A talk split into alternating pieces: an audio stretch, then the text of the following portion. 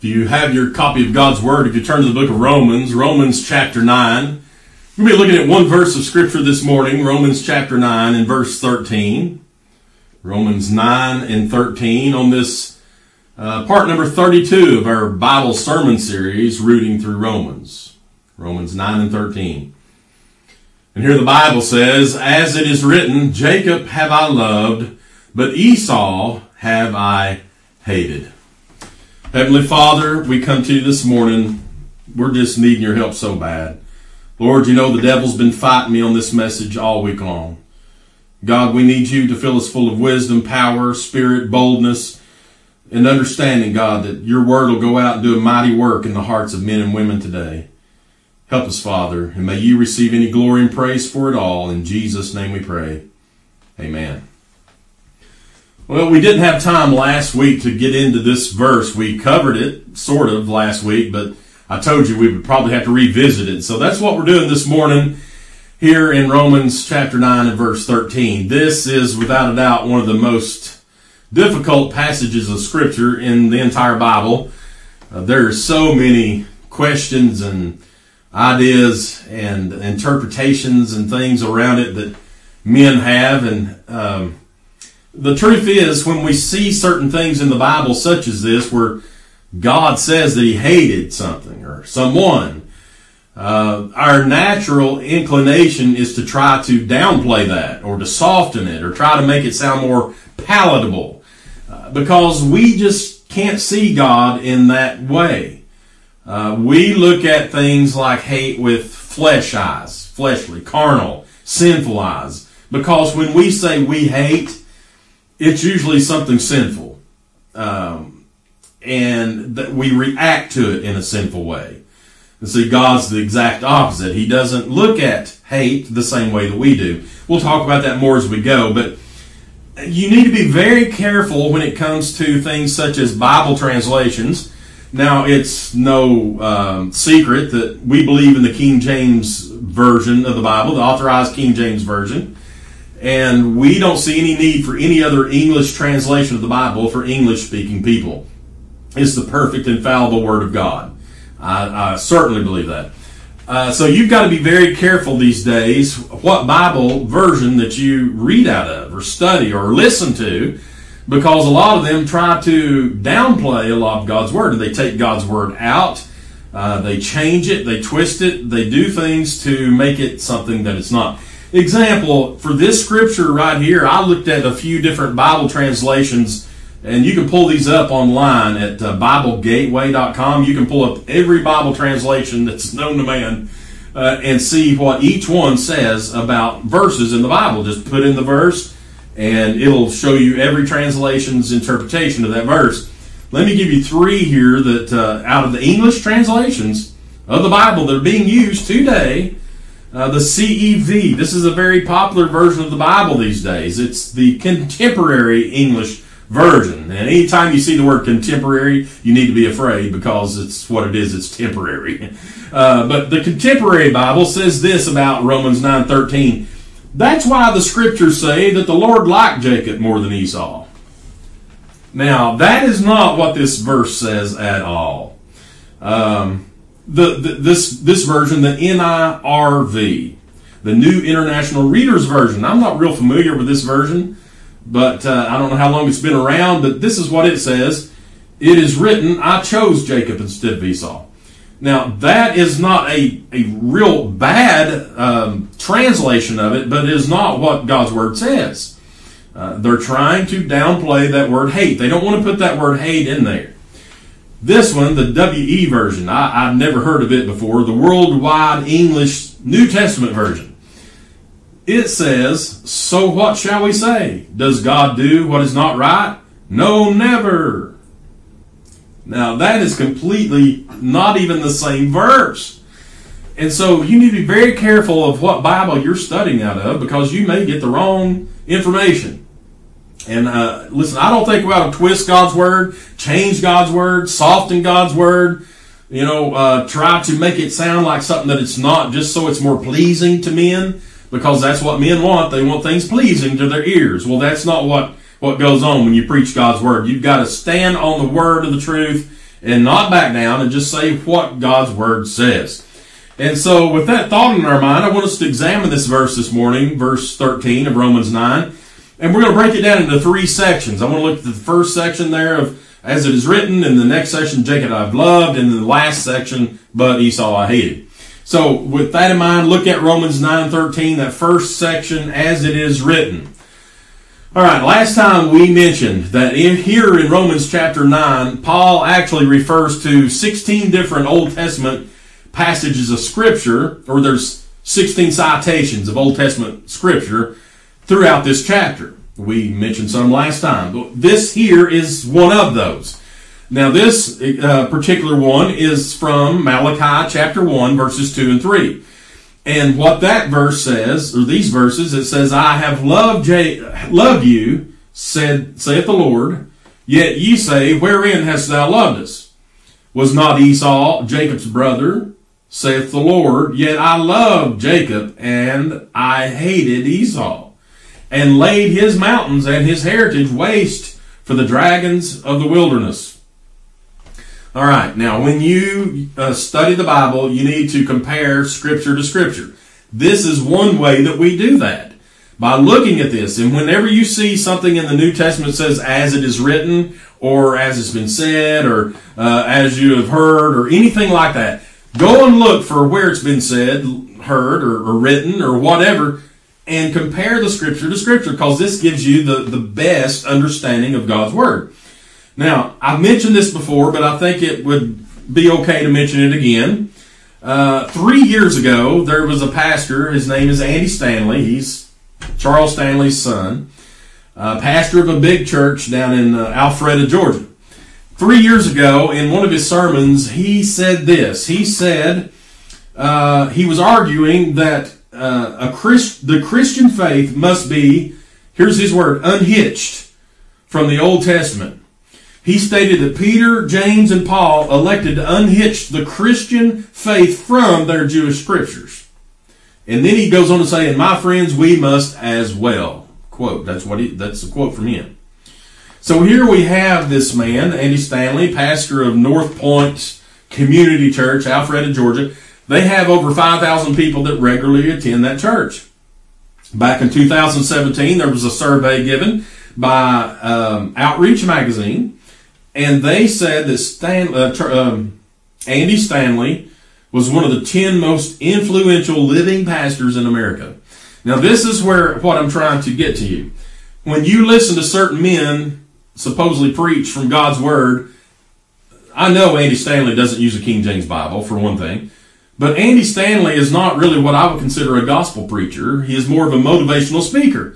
He speaks very well. He's got a lot of understanding and knowledge on how to reach people's ears by what they want to hear.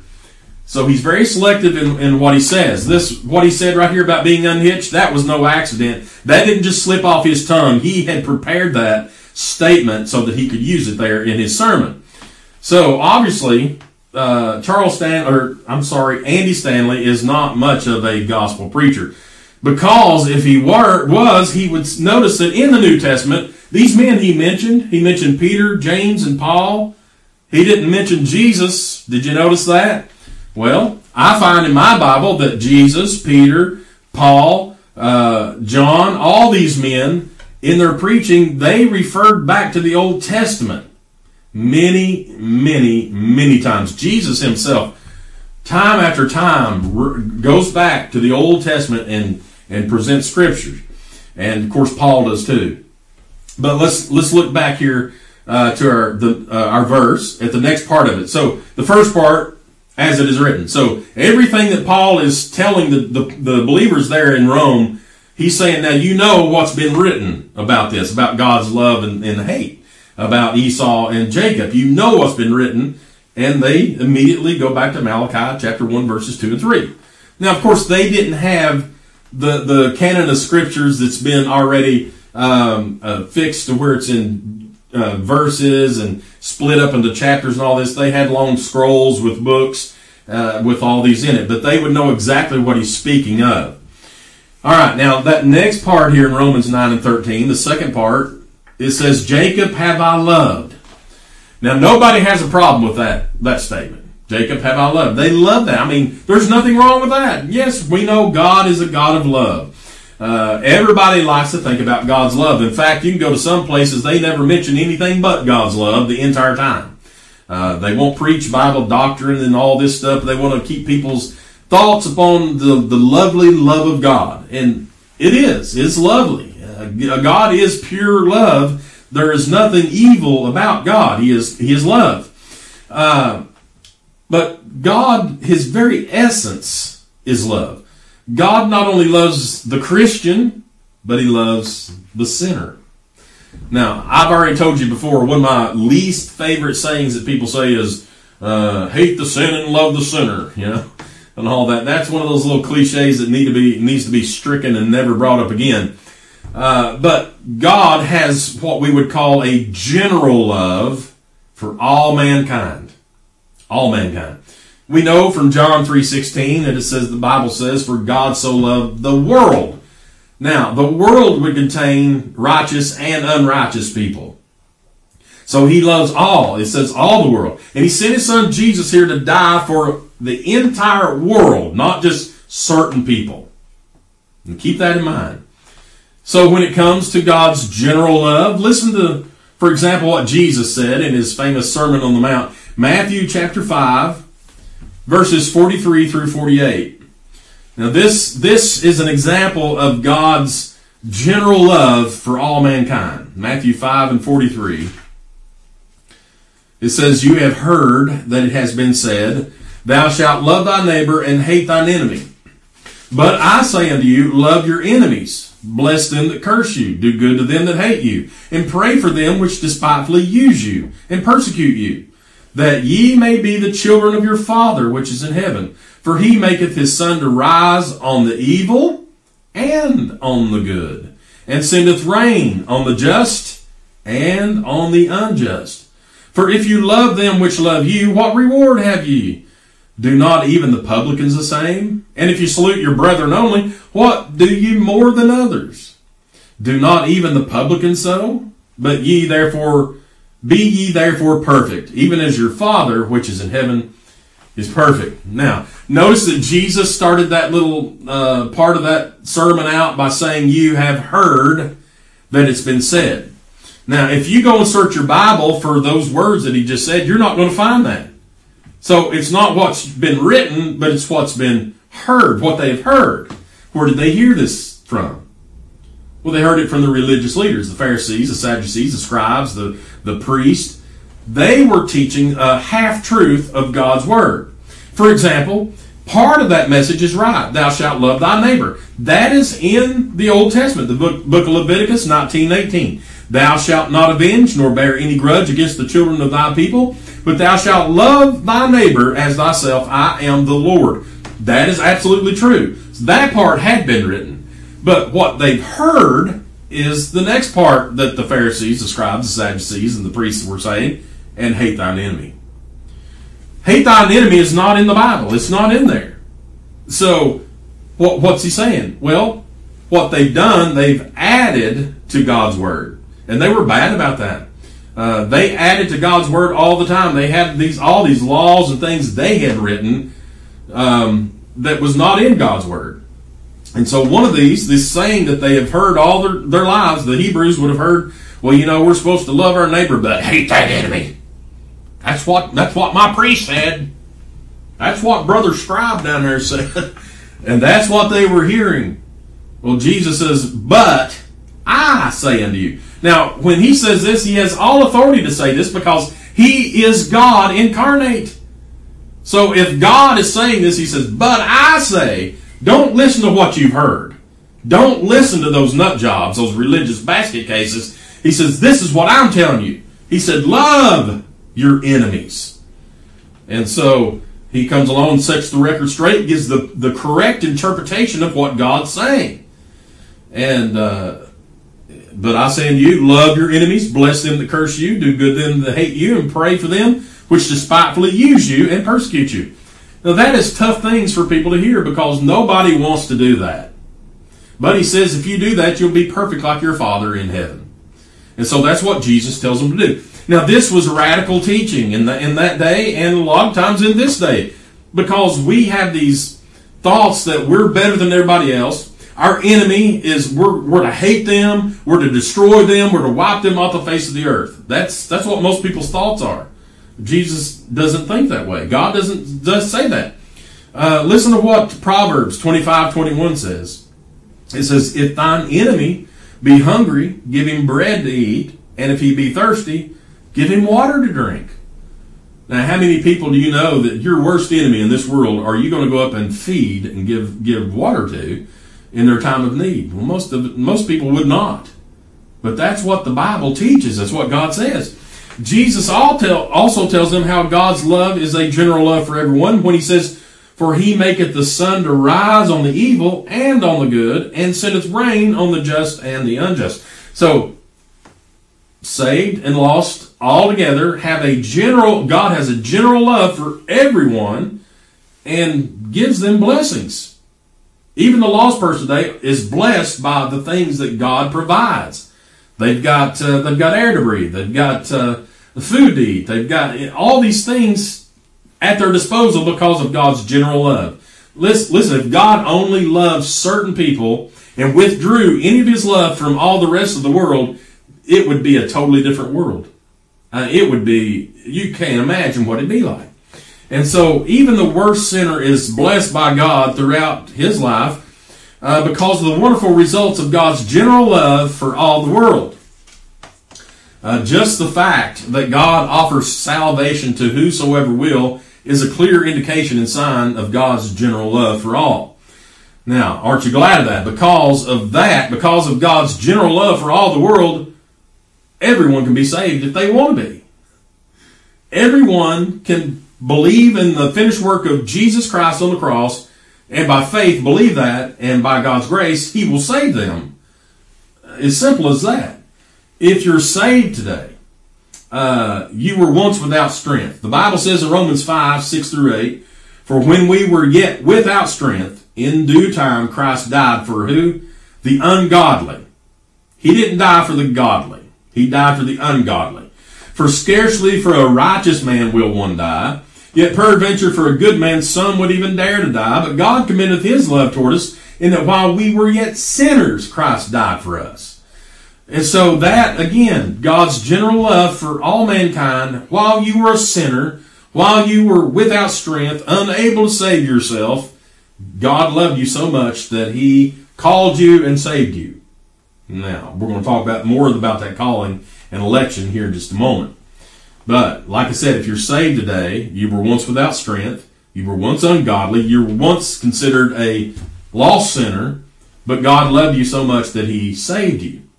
Now, I fully believe from reading God's Word that anyone that comes to Him for salvation, He will save. I, I, I really believe that. I don't believe there's anybody that God said, no, no, I don't care what you want. I'm not saving you. I don't think there's anybody that God would do that to if they truly in their heart believed in Him as their Savior, accepted Him, trusted Him as their Savior. I don't believe He would turn anyone away. That's what the Bible teaches us. And so I believe, that this is, seems radical, but I believe men such as Adolf Hitler, Jeffrey Dahmer, uh, all those animals that killed those that young couple here in Knoxville a few years ago, um, I believe Judas Iscariot could have been saved if he'd simply believed in the Lord Jesus Christ as his Savior, repented of his sins, and asked him to save him. I believe that he would have saved him. I really do. Now, as far as all these men I just mentioned, I don't know of any of them that are saved, or were saved. I don't know. Uh, it's between them and God. But I truly believe God can save anybody. Now, we spoke here about God's general love for all mankind, but God also has a specific love for his elect. Now, this is for his elect unto salvation. So, a general love for all the world and a specific love for his elect unto salvation. Now, we're going to talk about that word election here a little bit. Now, um, election is a Bible doctrine. There's no getting around that. A lot of people, they hear the word election, we don't want to hear that. We don't want nothing to do with that. we're not reformed, we're not Calvinists, we're not this, we're not that, you know, all this. Listen, uh, election has nothing to do with John Calvin. Sure, it's, it's part of his tulip program, or the ones they attribute to Calvin. Calvin didn't come up with that; it was someone else that did, based off his teachings. But election is has nothing to do with John Calvin. He didn't make it up. It's in the Bible. It's Bible doctrine, and so uh, it's very clear from God's word that believers are God's elect. God's elect, not just the Jewish race. Now, I've said in the last few sermons, yes, in the Old Testament, we do see that God chose Israel among all, from all other nations, and they were his elect. However, we are taught in the New Testament that those that are elected are simply those that he has called and saved. So, whenever the word election is mentioned in the Bible, there's always those that want to relate it to Calvinism and label that as Reformed teaching. This is not a, Calvinist church. We're not a Reformed Baptist church. We're independent Baptist, and uh, we believe in, in the way of the Baptist doctrine. Uh, but we believe what the Bible says. Now, we've already covered who the elect were in past sermons, but in case you wasn't here or you, you, you, you, this is the first time you're listening, maybe that word elect simply means chosen or selected. That's what the word in its base meaning means. And so God's elect are those that he mentioned up there in Romans chapter 8, verses 28 through 30. We studied this a few weeks ago. It says, we know that all things work together for good to them that love God, to them who are the called, according to his purpose. For whom he did foreknow, he also did predestinate to be conformed to the image of his Son, that he might be the firstborn among many brethren. Moreover, whom he did predestinate, them he also called, and whom he called, them he also justified, and whom he justified, them he also glorified. So they, these are those that the Bible speaks of that are the elect. Uh, we see election mentioned, or the, the foundation of it, in Ephesians chapter 1 verses 3 through 6. The Bible says, Blessed be the God and Father of our Lord Jesus Christ, who has blessed us with all spiritual blessings in heavenly places in Christ, according as he has, here it is, chosen us in him before the foundation of the world, that we should be holy and without blame before him in love, having predestinated us under the adoption of children by Jesus Christ to himself according, and this is important, to the good pleasure of his will, to the praise of the glory of his grace, wherein he has made us accepted in the beloved. So there, Paul, writing to the church at Ephesus, is explaining that the elect, the predestined, those that God foreknew, they're accepted in the blood. But notice every time it's always centered around it being God's will and it's in Christ. The elect are always in Christ. You're always saved through Christ. No other way. Uh, in 1 Thessalonians chapter 1, verses 4 through 6. Knowing, brethren, beloved, your election of God. Again, election is selection. God selected. For our gospel came not unto you in word only, but also in power and in the Holy Ghost, and in much assurance, as you know what manner of men we were, were among you for your sake. And you became followers of us and of the Lord, having received the word in much affliction with joy of the Holy Ghost. Here I want you to understand that Paul is relating those that are electing God as hearing the gospel and getting saved. So, what does this mean? Well, we are taught throughout the Bible that the only way you can be saved is if God draws you. Now, people don't like to hear that.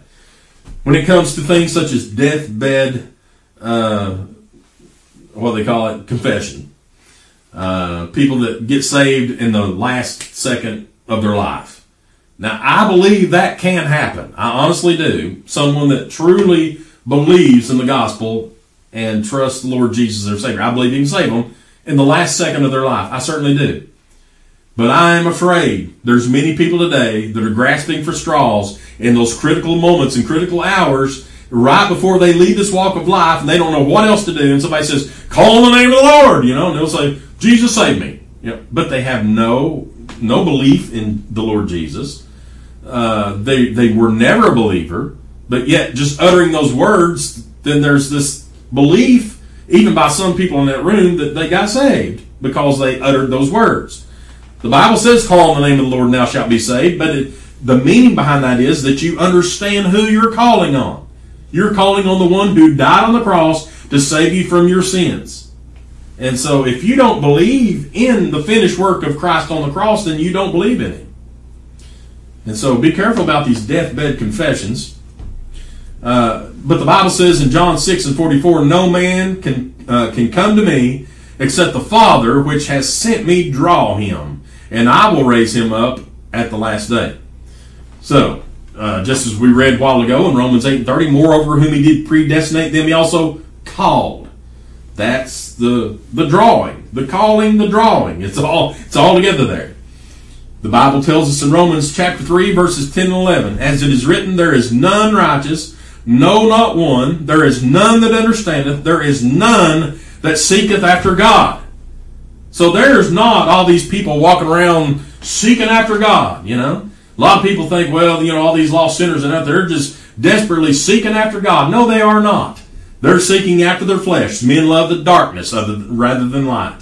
Their their uh, deeds are evil, the Bible says. And so, in our carnal flesh, we will not seek after God. No way, no how. It's not possible.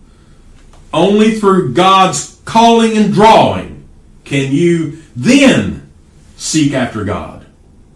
You'll seek Him when He calls you and draws you, but not before that.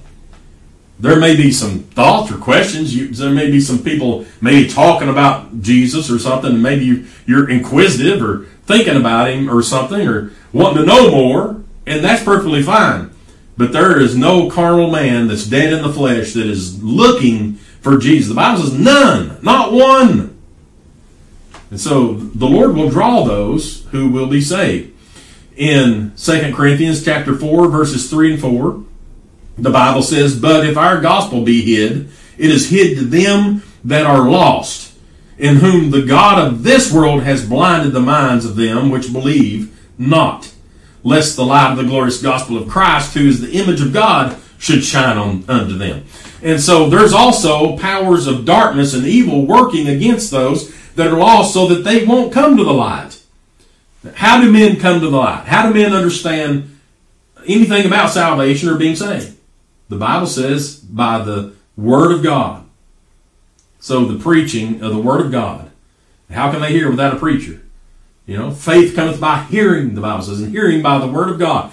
And so that is how people get blinded from understanding God, is because this devil, the one uh, says the God of this world, the God of this world is Satan. He's a roaring lion. And so he is putting forth effort to blind people from the gospel. It's hid to them, and it'll stay hid as long as they stay blinded.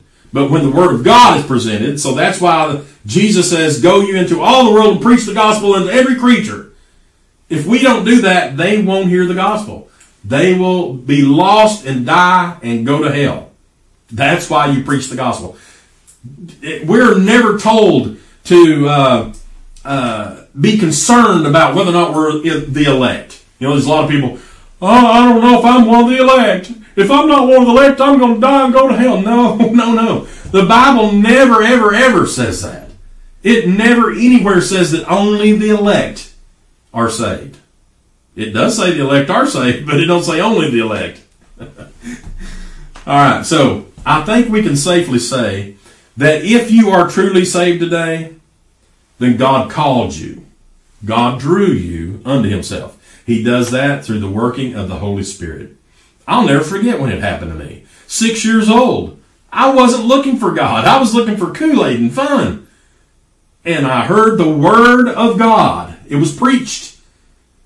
And when I heard the word, the Holy Spirit came by and He convicted my heart that I was a lost sinner. And I believed in what Jesus did on that cross to save me. And I believed that with my heart. And I asked Him to save me. And He saved me and he's never left me. And so salvation is it's a wonderful thing. But we don't see anywhere in the Bible where we're to be concerned about whether or not we're the elect. But we are told to preach the gospel. And to believe in the gospel by faith through God's grace to be saved. That's what the Bible tells us to be concerned about. Not to be concerned whether or not you're one of the elect. Forget about that. And so there is not one single person that has ever been born besides the Lord Jesus on this earth that deserved salvation. That deserves God's love. No one. So that brings us to the last part of our verse, Romans chapter 9, verse 13, the last part. But Esau have I hated. Now this is where things start getting difficult for a lot of people and, and, and myself. Uh, I've I've grappled with this for a lot a lot of years, a lot of hours that that I've thought on this and studied on it and prayed about it and and everything, and it is so uh, difficult but I believe we can get some understanding here as long as we leave God's word to say what it says and not try to soften it. And so uh, we don't want to explain this away. Hate sounds so harsh. We're taught as children don't tell anybody you hate them. Don't ever say hate. Uh, I was brought up that way. You don't tell anybody you hate them. You know, somebody make me mad. I hate you. Don't you ever say that. I'll wear you out. Boy, you bend over. I'll take his belt to your backside. And so most people have been brought up when they hear the word hate, that's taboo. Uh, that's reserved. No, no, no, we don't do. So I want to say this: we as humans, when we think of hate, it's always, as I mentioned at the beginning, in a sinful way. Uh, our thoughts when we hate something always turn sinful of how we're going to get revenge how we're going to destroy them, how we're going to wipe them off the face of the earth. And so our thoughts when it comes to things that we hate, it always leads to sin and sinful thoughts, and it's a carnal, fleshly way of looking at things. Because we cannot look at things the same way God does. God does not see things the same way. Uh, when He hates something, it's not with a sinful hate. It's never sinful. It's always righteous. It's a righteous hatred that God has. There is no evil in God whatsoever. And so when the Bible says he hated, and God hates, and by the way, the Bible tells us numerous places about things God hates. I'm going to give you a few of those briefly here. But like I said, we see hate differently than than what the Bible speaks of God's hate. And so um, he looks at it through holy eyes. The Bible shows us this over in Proverbs chapter 6, verses 16 through 19. Uh, six things that the Bible says that God hates. These six things doth the Lord hate. Yea, even seven are an abomination unto him. A proud look, a lying tongue, hands that shed innocent blood, a heart that devises wicked imaginations, feet that be swift in running to mischief, a false witness that speaketh lies, and he that soweth discord among brethren. There was six things that the Bible says the Lord hates. Isaiah chapter 61 verse 8. For I, the Lord, love judgment. I hate robbery for burnt offering. And I will direct their work in truth and will make an everlasting covenant with them. Now he's talking about uh, when it comes time to worship and people are not worshiping the way that he's commanded to worship. He says, I hate that. I, I hate it. Zechariah chapter 8, verse 17.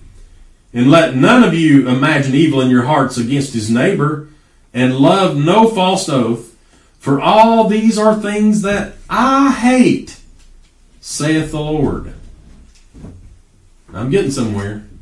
Hang on. Deuteronomy chapter 16, verses 21 and 22.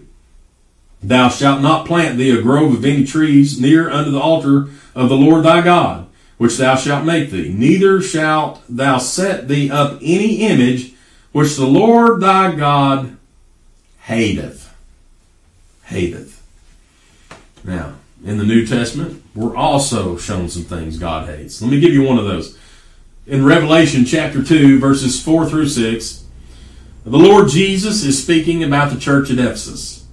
And you know how he did those seven churches there at Asia. And he listed off the, their bad and good things and all this. But for Ephesus, he says this in Revelation chapter 2 and verse 4. Nevertheless, I have somewhat against thee, because thou hast left thy first love.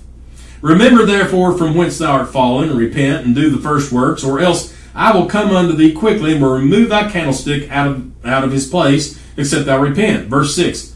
But this thou hast, that thou hatest the deeds of the Nicolaitans, which I also hate. Now, did you notice a common thread between all of those hatreds the Bible mentions that God has? All of these things are unrighteous deeds. Everything that was mentioned there is, is against God, it's unrighteous, it's unholy, and every one of those God says, I hate that. God can't not cannot love that, that type of thing. God and hate cannot coexist because there is no evil in God. And so those things, when he says he hates them, he despises those things. But not only that, which is hard for people to understand, it falls down to the individual sinner. Now, hell was designed for Satan and his demons, but it enlarges itself daily, the Bible says, because people are going there. Do you know why they're going there? Because they're lost, because they're sinners, because they do those things which God hates.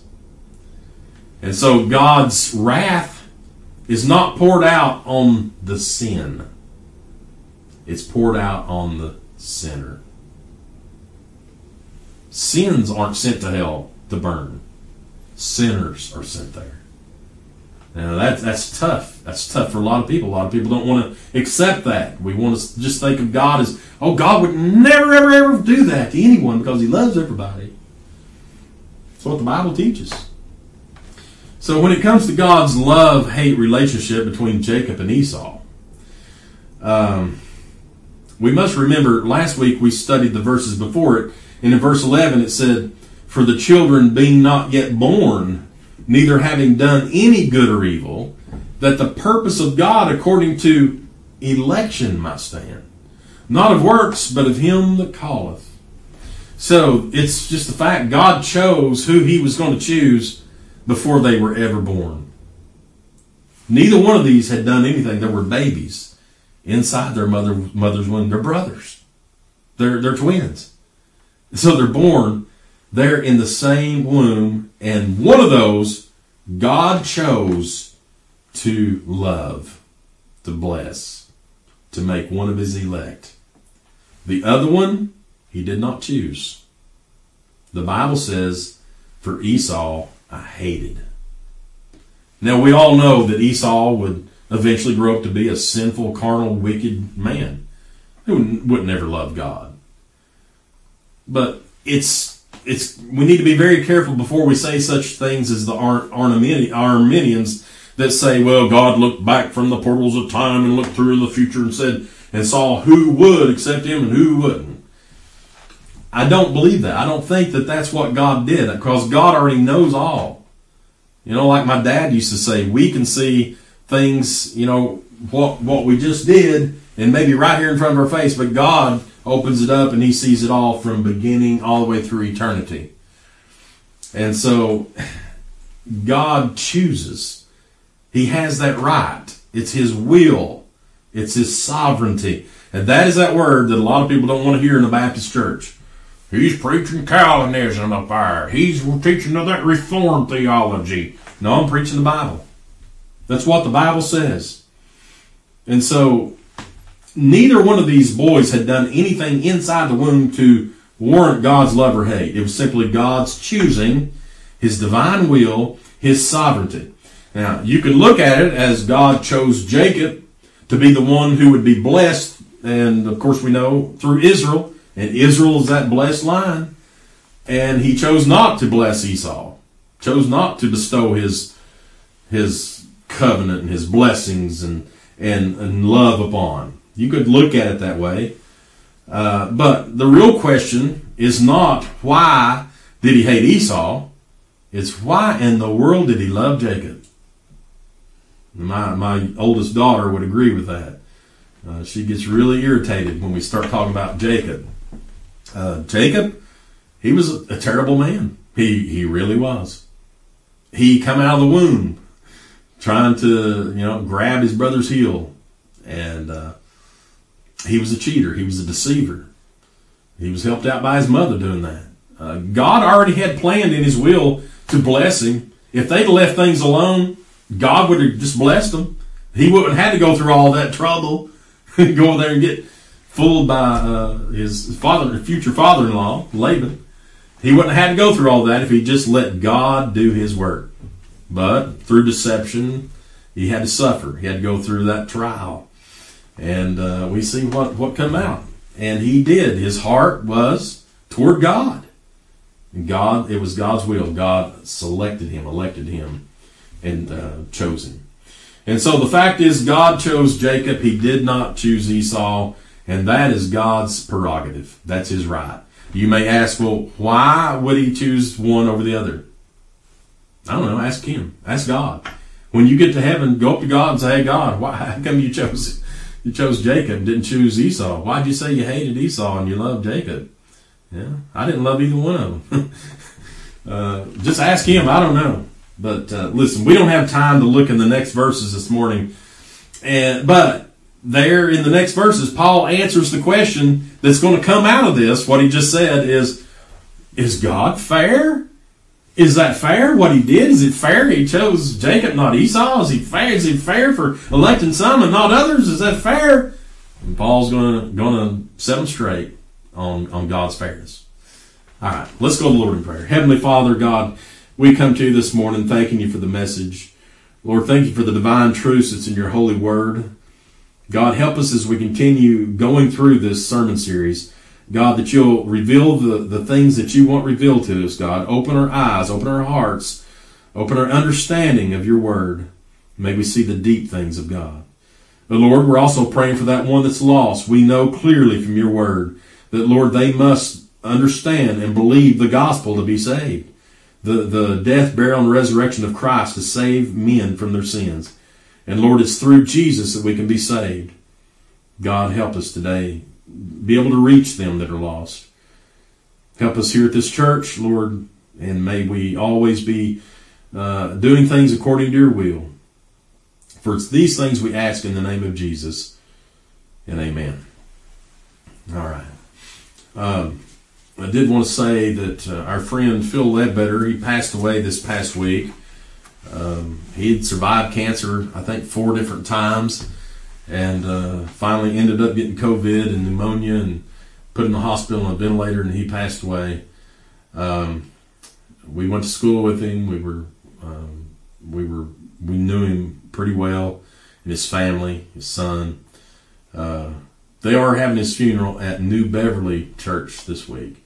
They were going to have it at Mynatt's, and so many people are planning to come, they didn't have room. So they changed it to New Beverly Baptist Church down there beside the Target at East Towne. Uh, I don't recall what day it's on, but it's it's coming up uh, soon. And then he'll have a burial, a private one, later in Cades Cove. He's actually a uh, his family lineage comes from Cades Cove, and he's got a, a burial plot up there, and he'll be buried up there. All right. Well, are all hearts and minds clear this morning?